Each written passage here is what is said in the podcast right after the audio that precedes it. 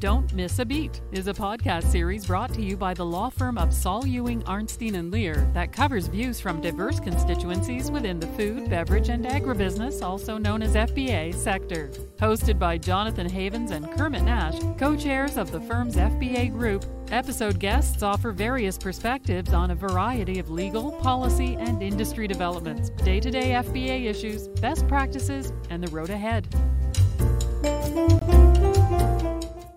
so much for joining us for the first installment of our food, beverage, and agribusiness podcast series, Don't Miss a Beat. We appreciate you entertaining our feeble attempts at lawyer humor with the title of our podcast. Uh, my name is Jonathan Havens. I am the co chair of both uh, Saul Ewing's food, beverage, and agribusiness practice and the firm's cannabis law practice based in our Baltimore office.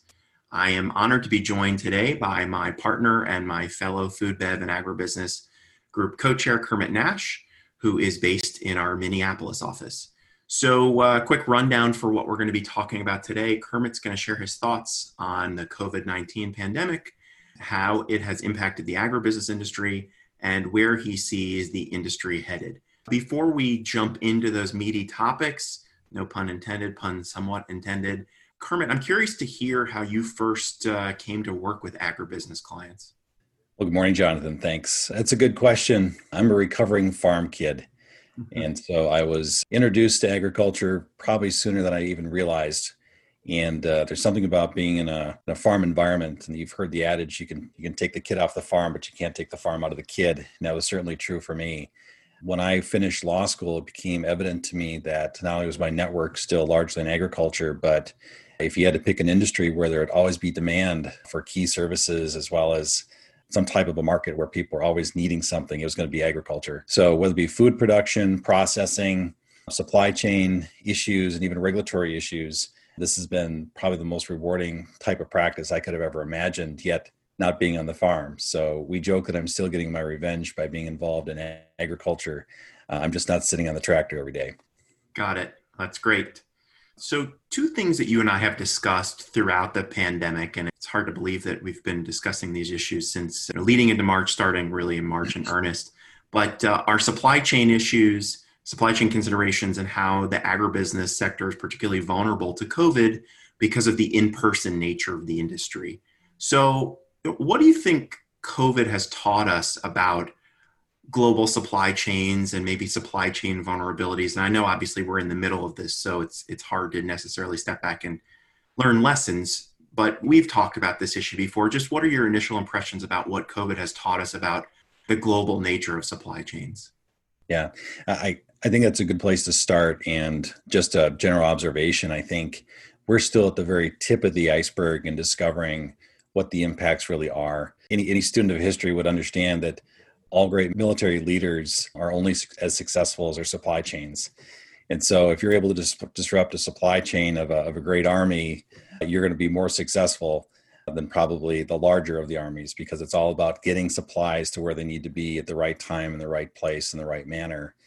So, I think there's a lot of discussion still happening today about how did this happen and lessons learned. And I, and I think it might be a little too soon to start pointing out silver linings but I do think we need to talk about some of those things because we still have a largely disjointed supply chain.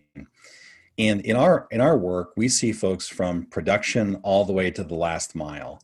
And because every single element of that is going to have some type of legal challenge, but certainly business challenges. And so, from our standpoint, we see those disruptions as being something that, although the food supply chain has been around since the beginning of time, how products get from whether it be the farm to the fork or anywhere in between, has changed dramatically. So today, I would say it's still largely disrupted, although there's been a lot of really unique things that have happened, uh, both on the regulatory side as well as how the market adapts. And one of the things that I've always just marveled at is that if you want to see creativity and agility, just look in the agribusiness market because farmers and those who are in production have an uncanny way of trying to repurpose and redirect products to where they need to go. People still need to eat. And even though a lot of the disruptions have occurred where the product is going to end up, somehow agribusiness, farmers, and everyone in between has found a way to get products where they need to go. So it's hard to talk about this without mentioning kind of the international aspects of this, and we can get into this a little bit later. But I think we have this myopic view that uh, supply chain disruptions only impact whether or not we get what we want uh, in our refrigerator or at the, the local restaurant on the curbside. That's not it at all. A lot of disruptions that we're still encountering is happening right now as the beginning of a school year in the fall, where a lot of that food supply would go into schools, hospitality, conventions, restaurants, and that's still been very disrupted. So a lot of the learnings and the things that are happening are still being unwound before us. That's great. So just the other day, you and I were talking about meat and poultry processing and how those industry industries, excuse me, have been hit particularly hard by COVID mm. again due to the in-person nature of the industry. What are you hearing from you know, clients, friends about how they're remaining open and how they're protecting their employees. I know this is a bit of a sensitive topic because of liability issues, and many in industry are wanting Congress to go that extra mile to protect those essential businesses that have have to show up in person. They don't have any choice, right? If they're not in person, they're not operating. So right. I, I know that's I know it's a lot, but just what are your general thoughts about meat and poultry processing during COVID, and what are you hearing from from clients and friends? Yeah, there's a catharsis in, in, this, and I think it's part of the lessons learned exercise that we're all starting to go through. And that is, there's no industry that it's quicker and uh, more agile in, adapting to technology and, and improvements, upgrades, lean, you name it. The problem is, is that in some sectors, especially in agribusiness and the protein side, is still very much manual. There, there's great uh, machines and, and, and things that can be incorporated into certain types of processing, but at the end of the day, a lot of that work is done on the line. A lot of it is done manually. And so that close interaction between employees, even vendors who may be coming into environments where they have to be in close contact. And so even all the PPE supplies and masking and distancing for as much as people want to keep themselves safe, there's still going to be personal interaction. So I think in retrospect, when all is said and done in this, a lot of the spikes Uh, in COVID that are happening in certain rural areas where there might be a meatpacking plant or production. Those things may never be solved as quickly as perhaps canneries or having the ability to process food mechanically without having human interaction. So, we've seen some unbelievable efforts on the part of business owners to keep their employees safe. And, and despite those efforts, you still have people who are going to get sick. With that being said, they are deemed to be critical infrastructure. And so the food businesses have to stay in business. And so, oddly enough, even though neither you or I are labor or employment lawyers, this has become a key issue for us in trying to counsel clients and figuring out how do we stay open? How do we keep providing products to our customers? And how do we keep our people safe? So, some of the insights are still developing, but following the CDC guidelines have been fantastic because uh, some of these things, as though they're common sense and we would expect that everyone to do it, some things are just a little bit too difficult when you're interacting inches away from each other. And I teed up the issue about liability uh, and employers who are staying open. I, I, know something that you and I talked about a few days ago was legislation and liability protection for employers. Any updates to share on that front, or is it still a fluid situation and we're still waiting to see what sort of solution Congress advances, if any? I think it's still a little fluid, and we're, we're, we're planting a a flag in the ground when we do this podcast. I think it's going to have a lot of shelf life. But as of today, Congress has not passed the next phase of the COVID Act or even a phase two of the CARES Act. But one of the things that I think both parties are agreeing on is some liability shield. So the proposed liability shield go back to December of 2019 when the first instance was identified, but then carry forward for five years. The reason why that's so important is employers need to have some confidence that if they're going to provide all the safety measures that have been provided to them that they have to make sure that they're not going to be sued simply by bringing people back to work. And i think that's particularly true in food and agriculture but more broadly if you're in a manufacturing setting and even though you're not on the front line of food but you might be in packaging processing distribution things like that that liability shield is going to be really important. Just like workers comp was many years ago when that was put in place giving not only workers but employers some understanding of how the rules of engagement are going to work. It's great insight, and and I think we both know that the amount of litigation that occurs, particularly in the food, bev, and agribusiness sector, is you know it's a significant. It takes a lot of attention away from day-to-day operations, and so I think especially stakeholders in these sectors are keenly interested in what Congress is going to do there. So I appreciate that insight.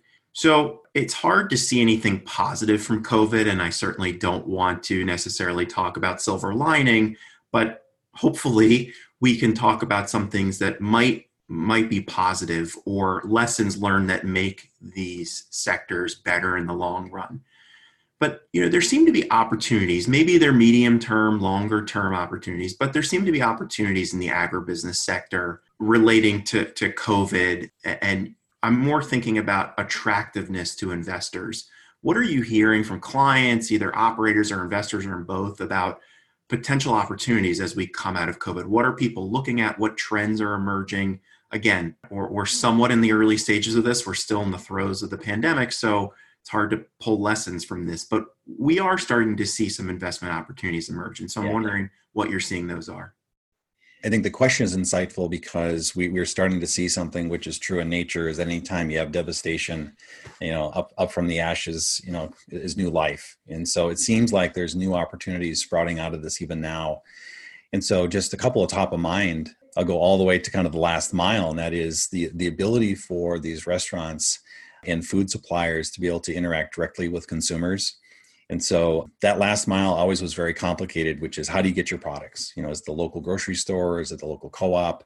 Do we have some products delivered to us? And in which case, those are all good. But what we saw is that local farmers and local producers all of a sudden were not only in vogue, but they're they're absolutely critical which is if you need to get staple products and you weren't going to get it from your uh, normal distribution chain, you had to get it local. So sourcing local is something that has come full circle where before it was something kind of nichey and cool, like going to the farmer's market, buying something that may be organic or you can go and see where your products came from.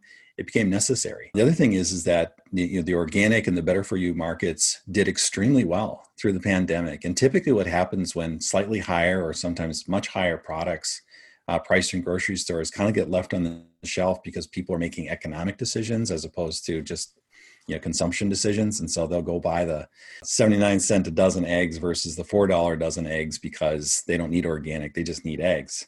Those markets did extremely well through the pandemic. And so i think it's it's more than a silver lining. It means that people even though they might be a little compressed uh, are still trying to buy products which are better for them uh, and feed their families with better products uh, the other thing I'll just mention, because there's a, I think there's a host of things, is that investors are looking for ways that you can pr- provide not only sustainability in the products, but really have the flexibility in being able to shift products where they need to go and at the right time.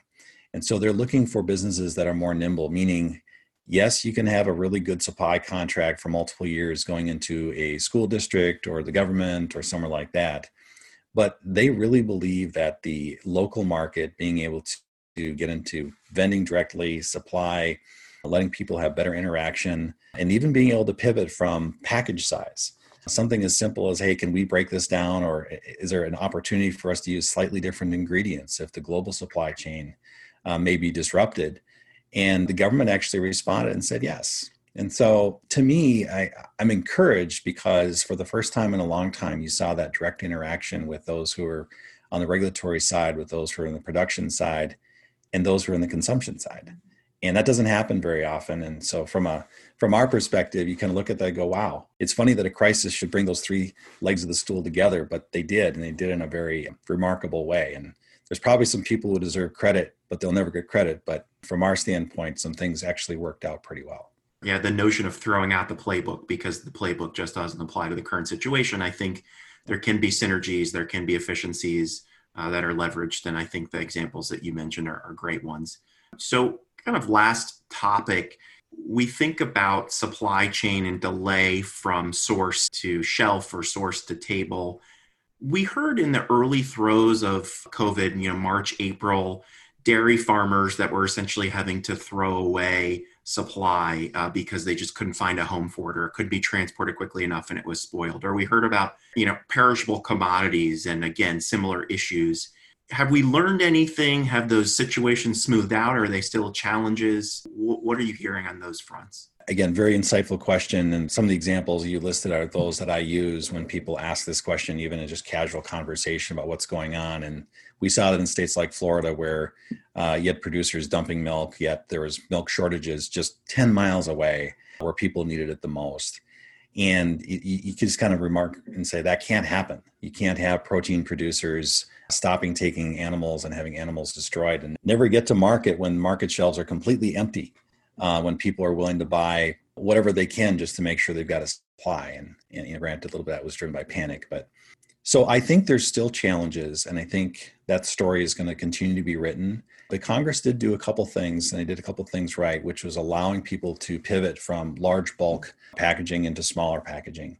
The dairy industry is still working out some of the kinks that, that this produced, but prices haven't been great. And there, there's a number of much larger issues that a pandemic actually was able to highlight even further.